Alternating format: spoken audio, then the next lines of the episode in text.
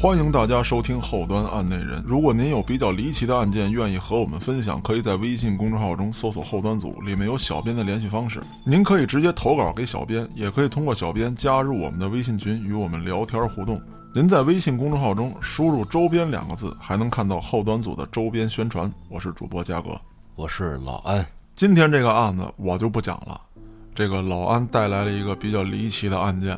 算得上离奇嘛，反正什么内容都有，反正是啊，大杂烩的案件对，应该是属于情杀这种吧，啊，这反正这反正又得死人，啊这个这个题材我确实讲的不多啊，正好你把这方面的题材补充上而且我这回的这个主角啊是名女性，哦，嘉哥，你看你是不是讲女性讲的少？很少但是你别忘了，你第一期案那人啊。小芳主角就是个女性。对话说啊，在这咱们东北啊，啊，又是咱东北哎，旮旯东的东北啊，有这么一姑娘叫小 B，啊，她呢长得是非常好看呀、又口口又丢丢又狗狗又丢的啊哎，道爷最爱用那话啊。他呢，九九年的时候，初中刚毕业，父母的所在的工厂啊破产了，为了生活，这老爸呢就把爷爷奶奶接到县城，嗯让爷爷奶奶来照顾这个小 B。老爸跟妻子啊就去哈哈市啊，啊打工了。嗯那么这个小 B 上了初中啊，咱们说了啊，她长得很漂亮。嗯咱们在那个初中的年代啊，一般长得特别漂亮的女孩儿，啊周围就会围一些各种各样的男生，啊，这就导致了她学习成绩啊不太好。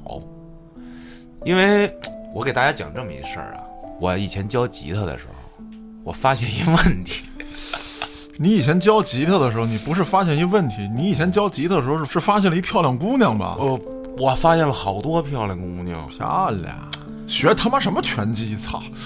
哎，怎么着呢？跟我学琴的这帮女孩儿里啊，嗯咱们平心而论啊，嗯长得有漂亮的，嗯也有长得就是一般人儿的嗯啊。那么学得好的，嗯我就负责任的告诉大家，啊学琴学得好的，那就是在家好好练的吧，嗯对吧？对，那肯定的没有一个是这个长得特好看的女孩儿。啊，因为长得好看的女孩都忙着约会去了。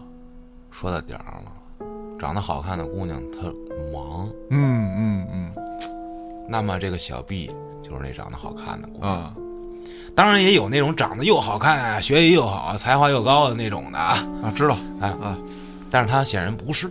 那种姑娘就是凤毛麟角深受他们这些同龄年男生的追捧。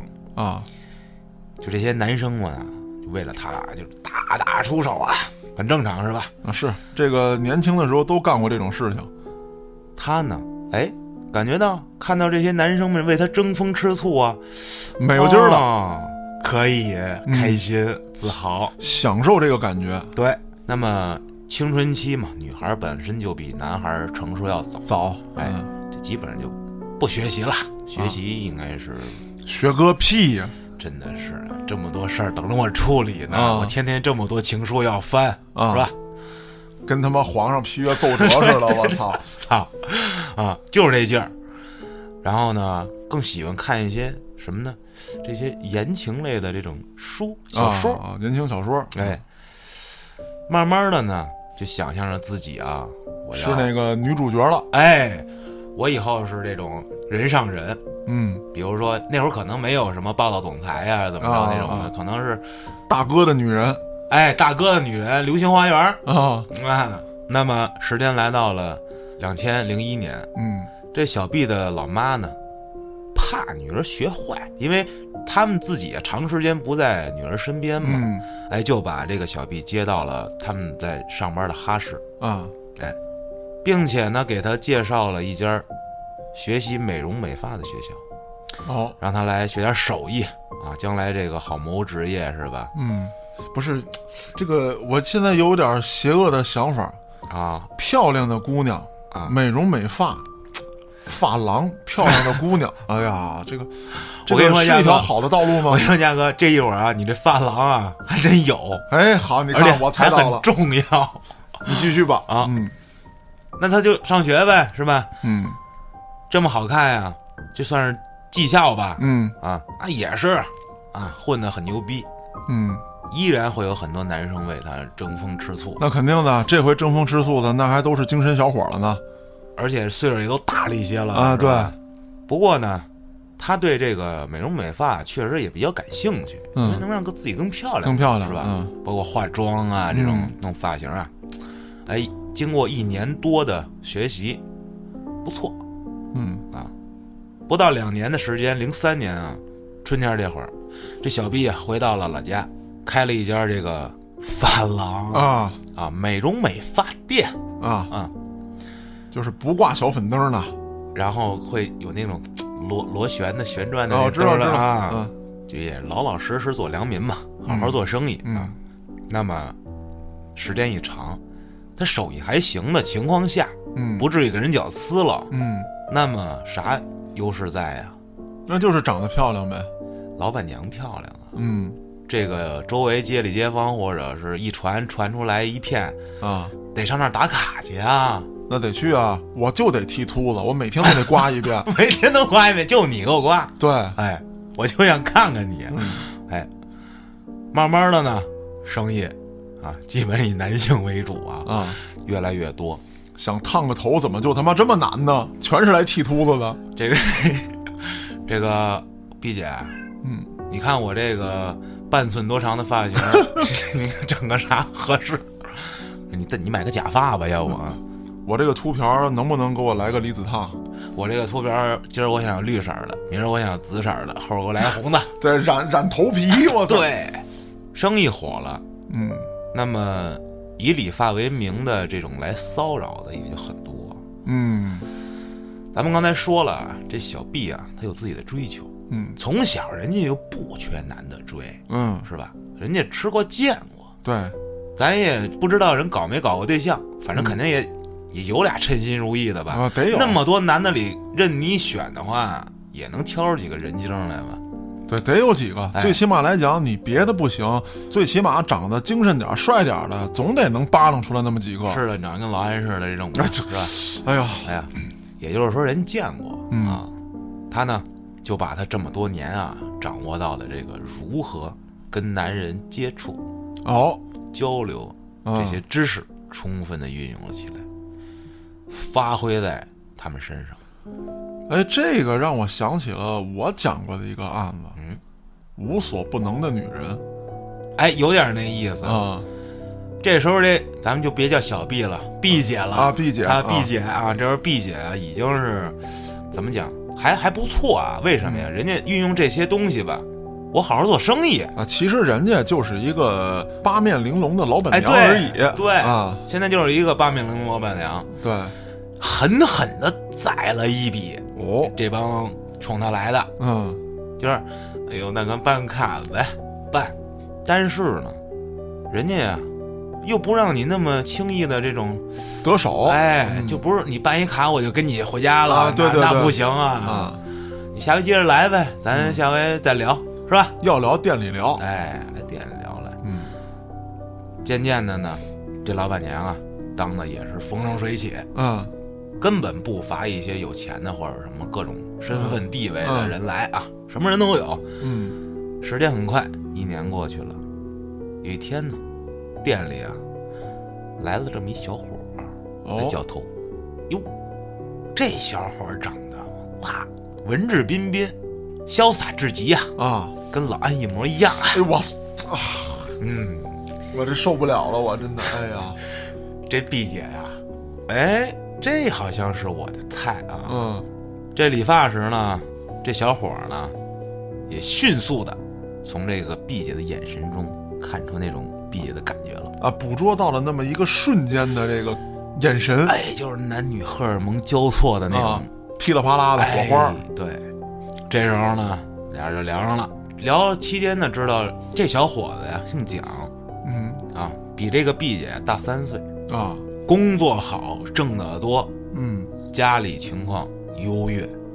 咱也不知道怎么在一次理发中就聊到这儿去了啊，反正那是啊这很正常。你这现在你去这个，一个是去发廊，啊再一个你去这个足疗按摩，咱都说正经地方啊。嗯那那帮技师们那套词儿套 的，啊呀，老弟， 那种的，你你哎呦，老弟，你这个肾不行啊！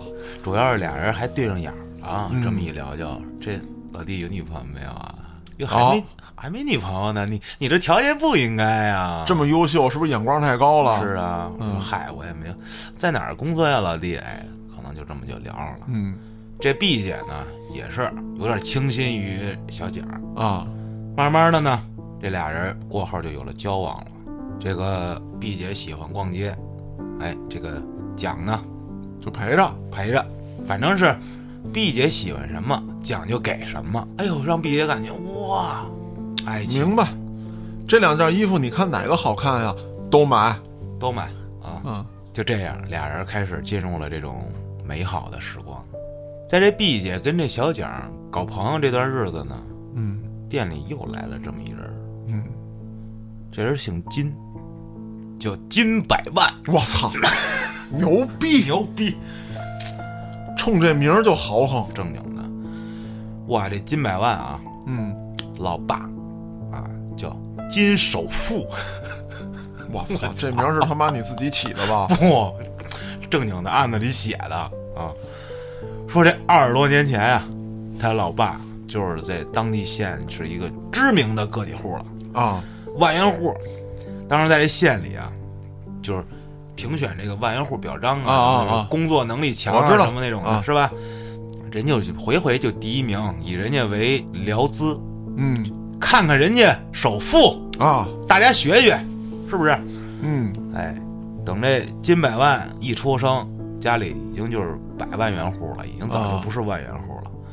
这金百万呀、这人啊，傻大憨粗，这外表啊，也有点像嘉哥。长得跟老安似的。 我操从小也是不太爱学习，小学三年级没毕业，就不想再去学校。那我比他强，我我好歹念到六年级呢。我家哥好歹大学毕业呢，正经大学生，就在社会上混。嗯啊，就怎么讲呢？就是字典里啊，只要是脏字都认识啊，啊，除了脏字不认识， 因为对他的混有用啊。你认识那些脏字以外的字没有用，没有意义，就啊张嘴就、我我，就 D B V D 啊，就这个对哎对，就好使啊啊。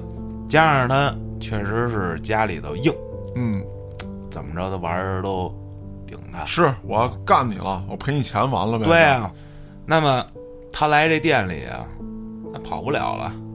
嗯在我这地盘儿出这么一网红店，啊，这这 B 姐，我是不是得那我得得着呀。哎去了？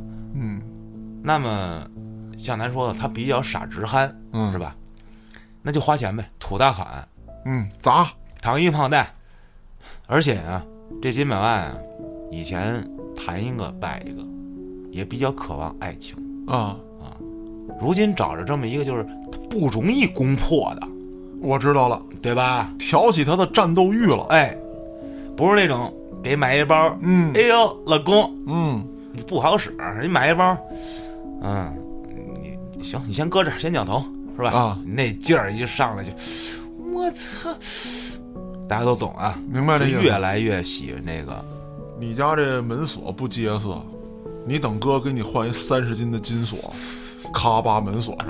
放心，打这以后你们家丢的只有锁，这你从哪儿听的呀，嘉哥？我自己编的。就这意思。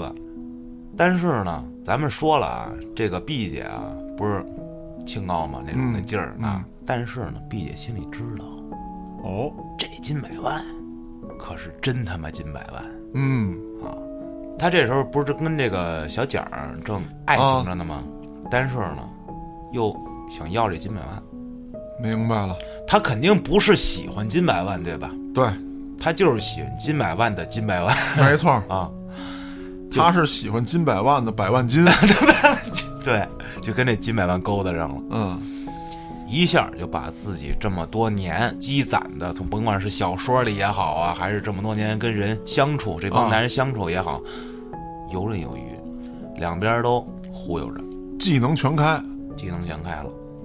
同时呢，这毕姐啊，还跟小蒋儿，甭管是哪次的这个云雨后吧，嗯在床上永远老聊，咱俩终身厮守啊，啊我爱你，你爱我呀，嗯你不爱我，你必必必遭雷劈呀，啊就这种话吧，这讲啊也是真正的就是爱上了这个笔。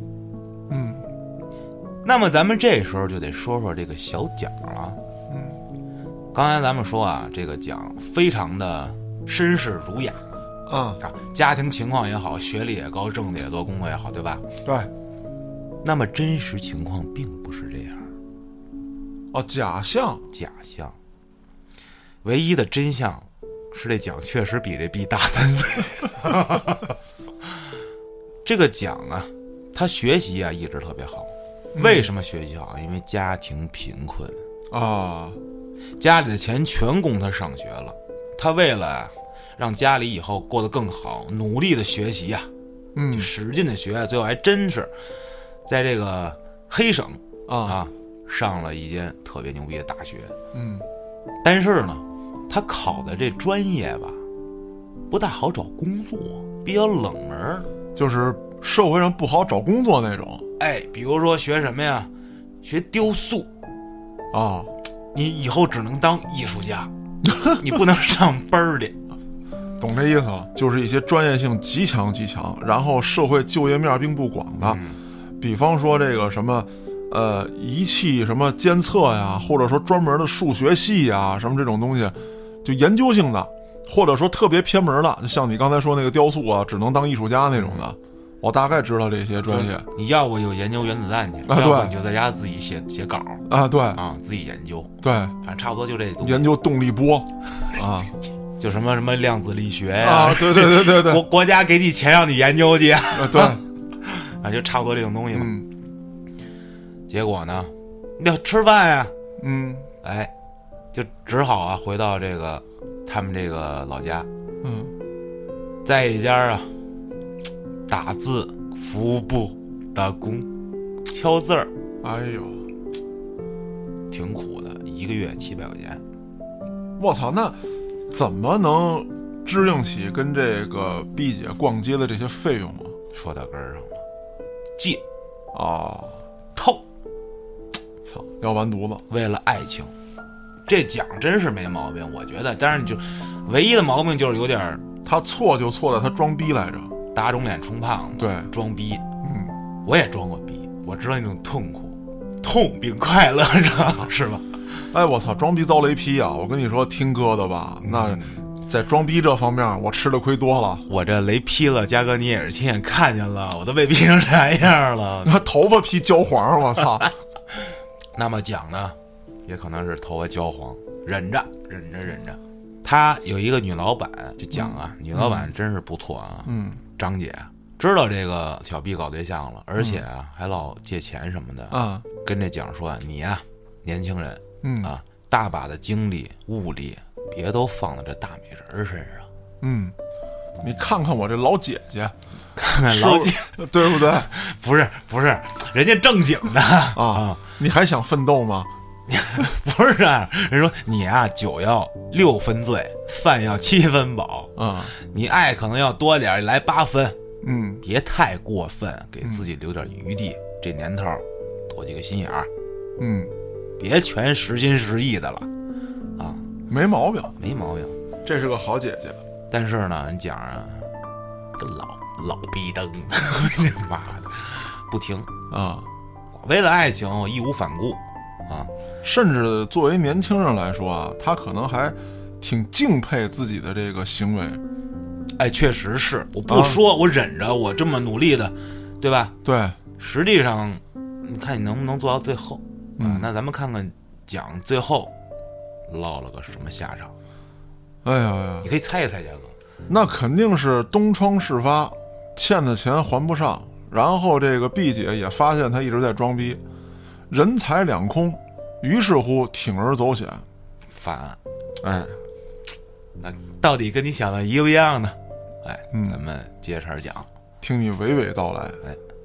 这时候这蒋啊，死去活来，一心就为了这个毕姐啊。但是呢，毕姐的内心可有了波澜了。嗯这老金他可是我未来转变人生，甚至于说，我上升一个阶级的一个踏板重，要的一步啊，嗯就慢慢的跟这个老金啊越来越近，嗯并且呀、从内心里的慢慢就想疏远这个小姐儿，嗯经常啊，就是蒋打来电话啊不接，冷暴力。啊，就是我晾着你，你也应该知道是咋回事儿了。我那会儿就是，人家对我冷暴力，我还浑然不知，嗯我认为可能是我错了操、啊，我怎样怎样的，然后我上赶着或者我努力。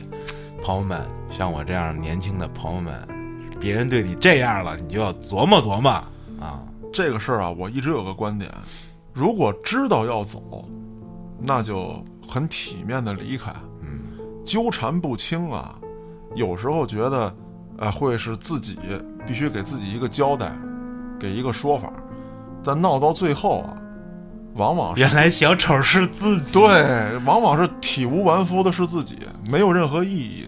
这时候真的应该跟多跟朋友们聊一聊，嗯，听一听朋友们跟你说的、分析的，不要义无反顾的觉得哦，肯定是我错了，我哪儿不对他不好了，他才这嗯嗯样。嗯实际上，哎，咱们继续讲啊。嗯，这讲呢，也是像我说的一样啊，并不计较这个 B 姐的冷淡，她在想啊，热恋中的女孩儿可能会觉得这样才会有一些安全感、新鲜感，是吧？啊，这个这个未必是件坏事啊。我努力，这种关系啊，维持了近一个月。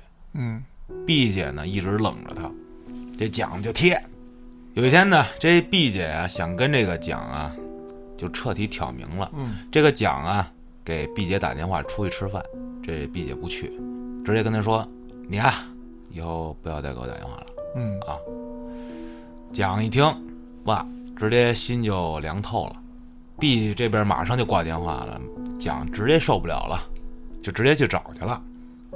结果还真让他找着了，嗯在这店里就看着这个哼老金啊跟这 B 姐正聊着呢。啊，那这要搁这种情况心情的男人啊，直接就炸了！嗯我操，我都没往那儿想，你真干呀！啊，直接呀就跟老金决斗了。你丫谁呀？嗯然后老金，你丫谁呀？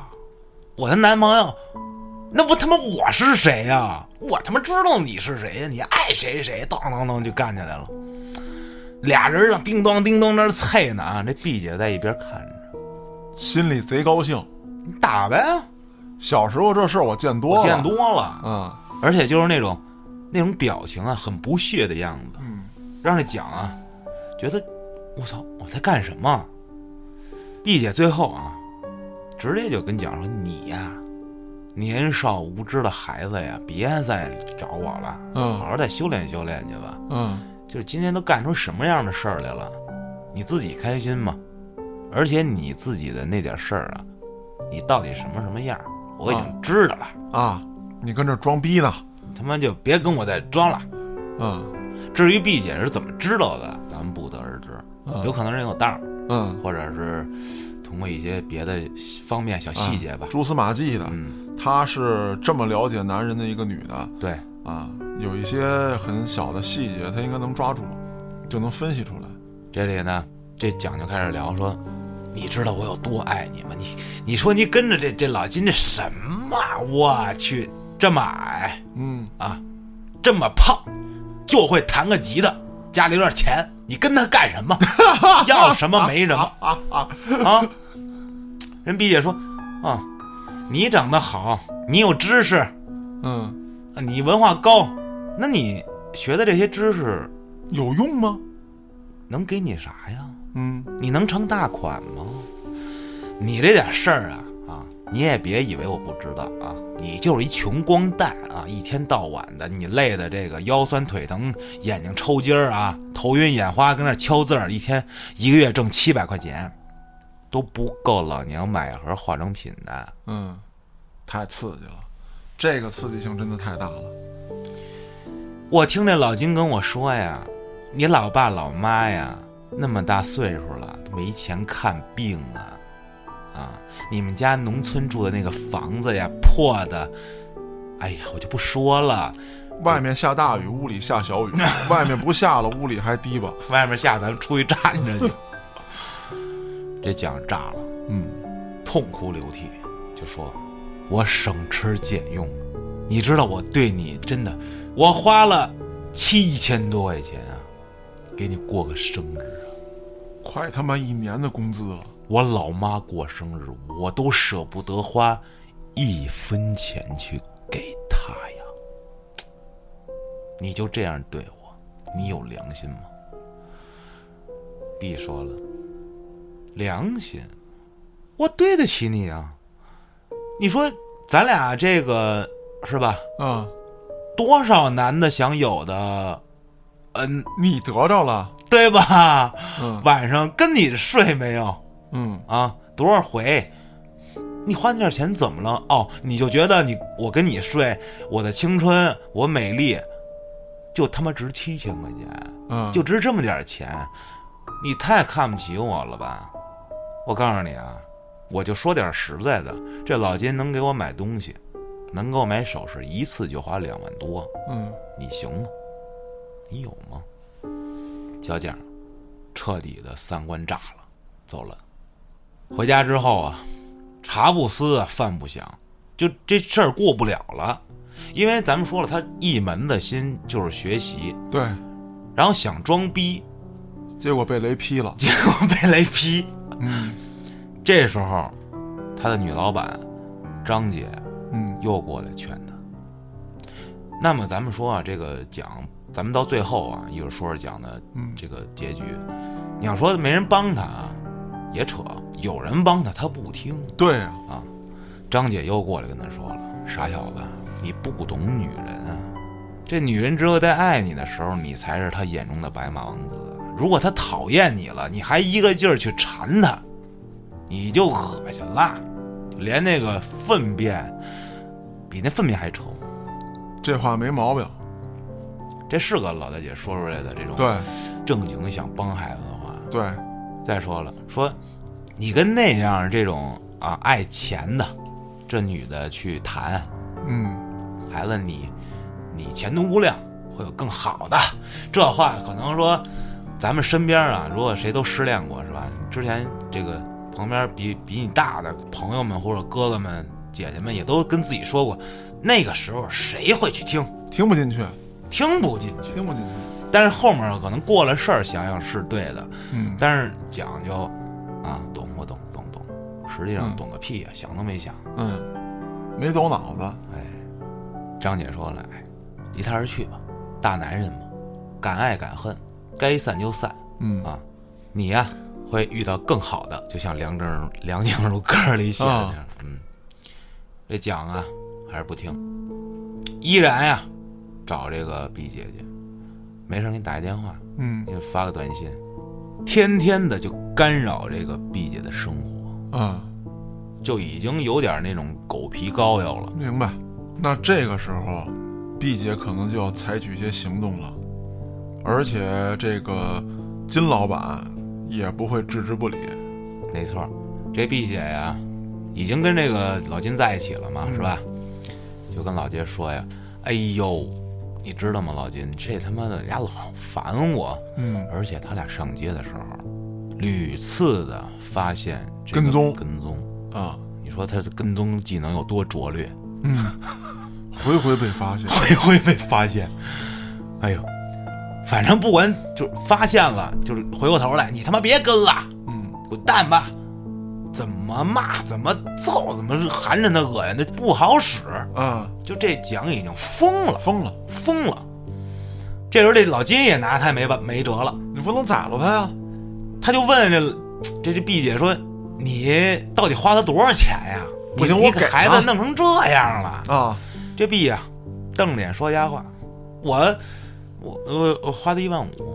嗯其实加起来肯定是比这多吧。嗯反正他记得算一算啊，就说一万五吧。人蒋说了，我一次就给你花七千，啊嗯，对吧？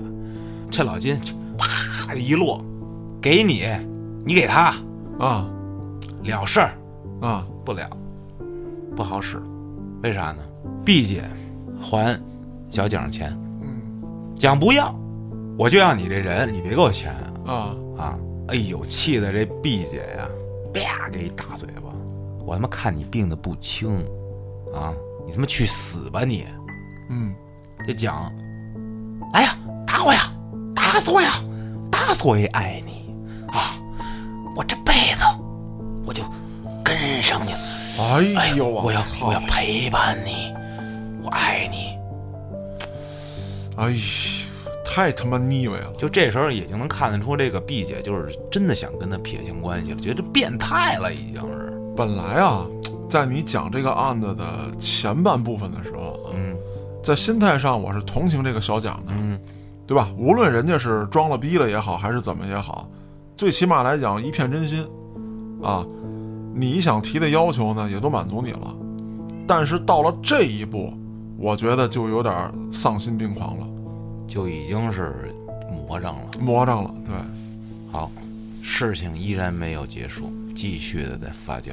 嗯那么，在零四年的六月二十三日上午毕姐给小蒋打了一个电话，嗯，说：“出来吧，咱们好好聊聊，做个了断。做个了断吧。嗯就是张毅指着那 个大飞机啊， 做个了断吧。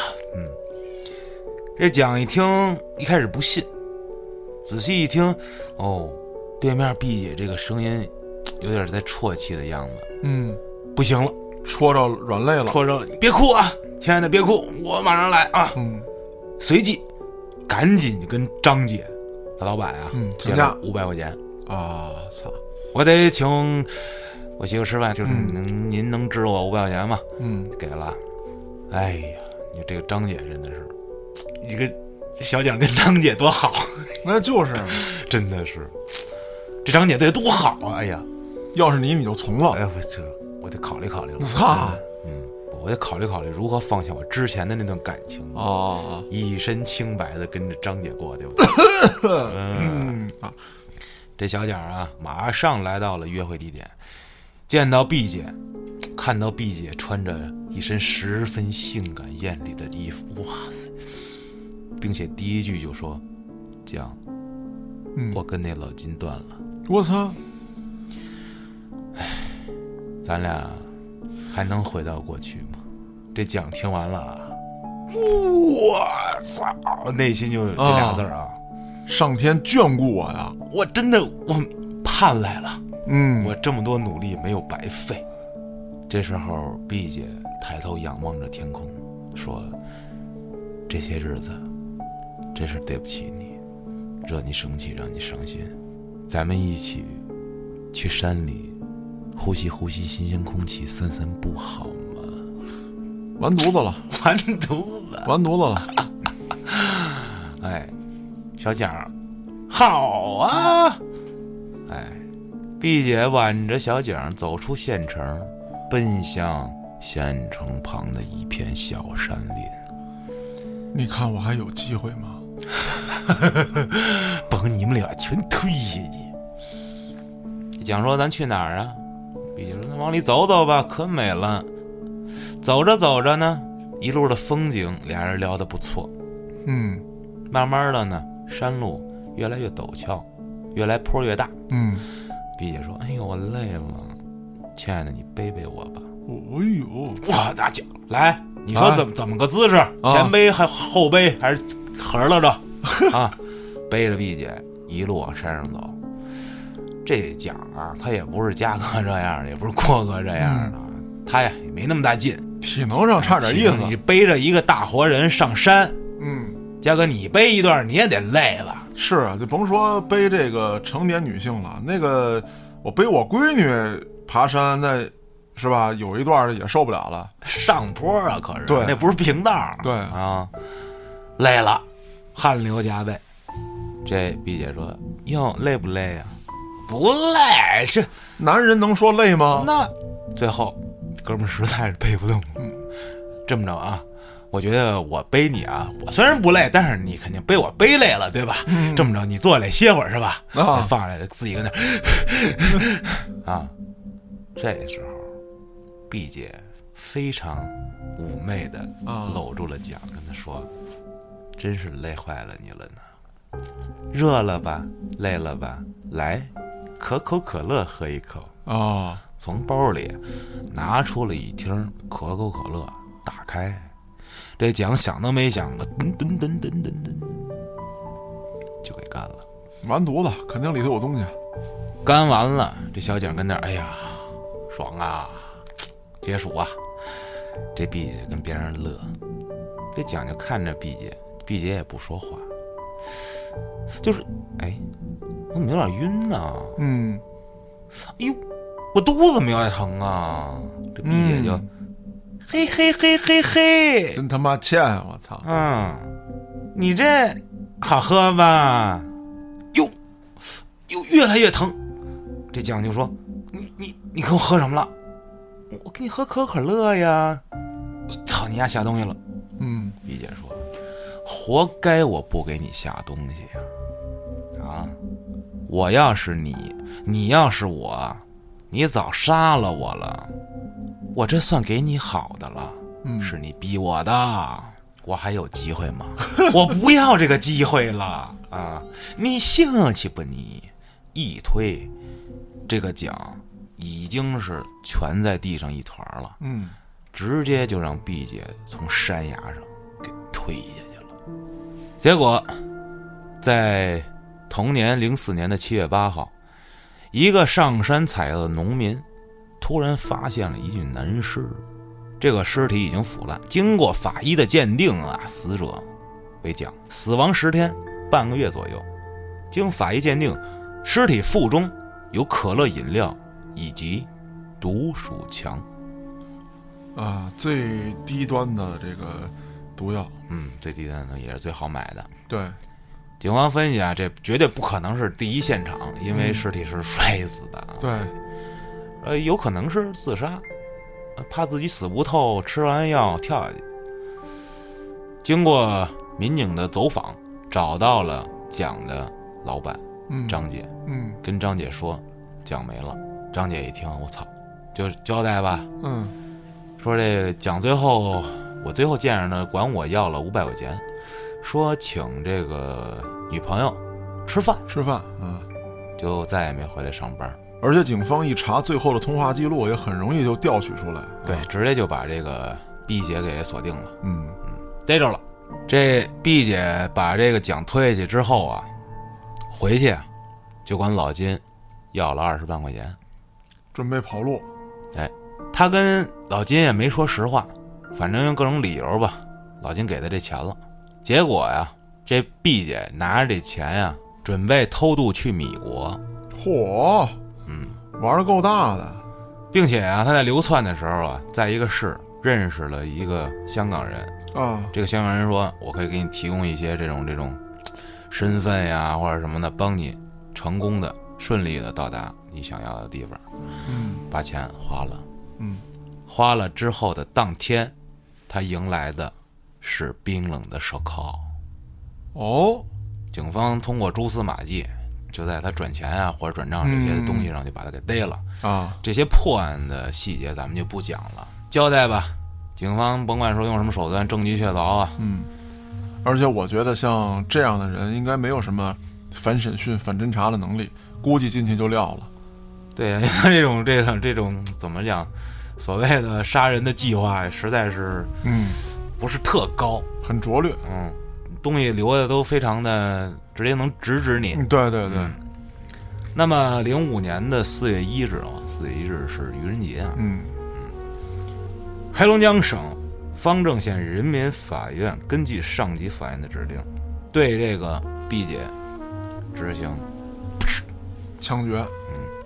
上午十一时许啊，几辆法院和检察院的车开来，五花大绑的毕姐被法警架着拖着来到了执行点儿。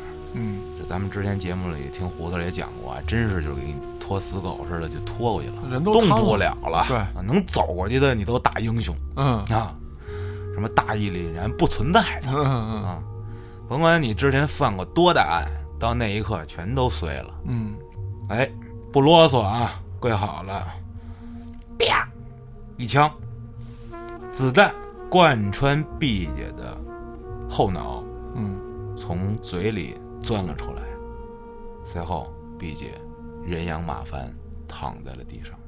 检察官跟法医马上过来啊，验尸。嗯 OK，挂了，拍照啊，卸脚镣，然后尸体装车，装透明袋，然后抛上汽车，准备进行火化。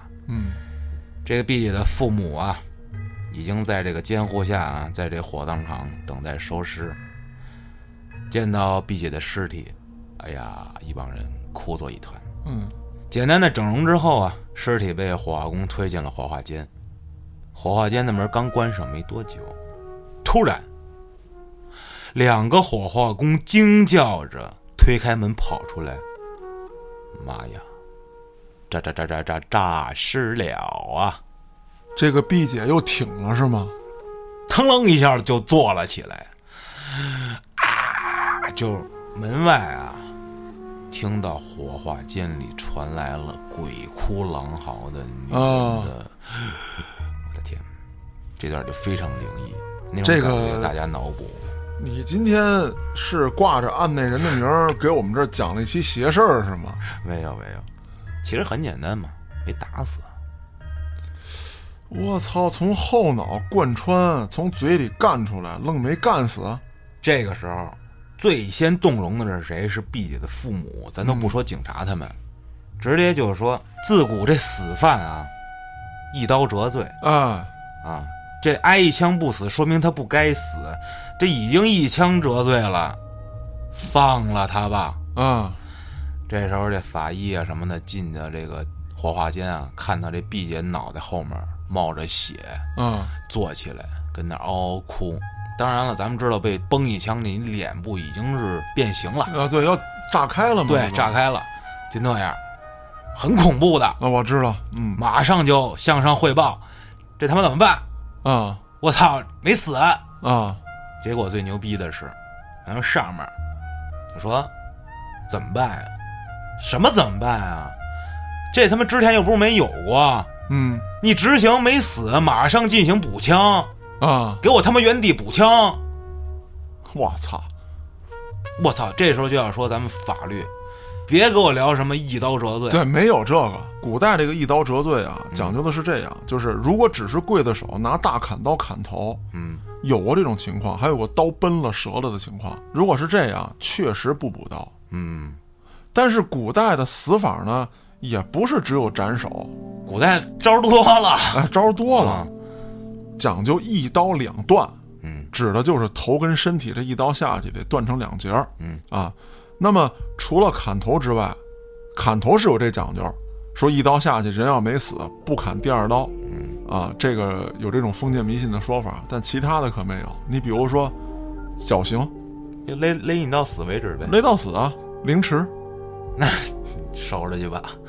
对啊，所以说呀，你得看这个法律的规定，死刑就是要让你死，嗯，执行的就是这刑。这是目的，对而不是说什么方式。对，你比如说，他如果法规当中写的挨一枪啊，通俗讲啊，挨一枪，枪崩脑袋，那我枪崩了脑袋了，死没死没有写目的跟结果，嗯，那你可以狡辩对对对，玩文字游戏了啊，对啊，枪决对，是让你死，对用枪让你死，你对管我怎么打死你呢？，对对对，咱们只是有一些这个流程规定而已，没错，对吧？嗯，所以说，并不是我一枪没打死你，两枪没打死你，你的罪就过去了。没错。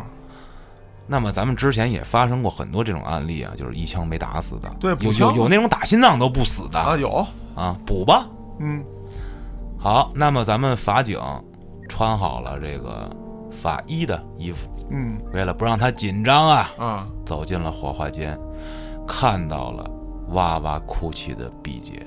嗯，毕姐这时候已经能下炕了。我操，已经渐渐能走了，因为他的子弹穿过了小脑，从嘴里过来，并没有致死他。啊这时候法警说：“你躺在这个上头，我来给你检查一下伤口。啊”这毕姐就啊、哭着躺在这个床上，啊，这个车床上嘛。嗯，这法警二话没说，从兜里掏出枪，对着脑袋，砰砰砰，那事去了，洗清了他这为人的一生的所有罪恶，结束了。再进入火化炉，B 姐的一生走完了。那么咱们听众很多就要骂街了，都这样，你们也太不人道了。那么你们有没有想过，B 姐活着时候剥夺蒋生命的时候，嗯，对吗？所以这个案子呢，到这儿也就讲完了。我觉得我跟嘉哥中间聊的那几个就是男女感情问题吧，这个朋友们，哎呀，不止我一个吧，很多人也都经历过，嗯，何去何从，自己心里有杆秤。人家都说呀，生命诚可贵，爱情价更高。若为自由故，二者皆可哦抛。其实说白了，命没了，别的都他妈扯犊子。好吧，咱们下个案子再见。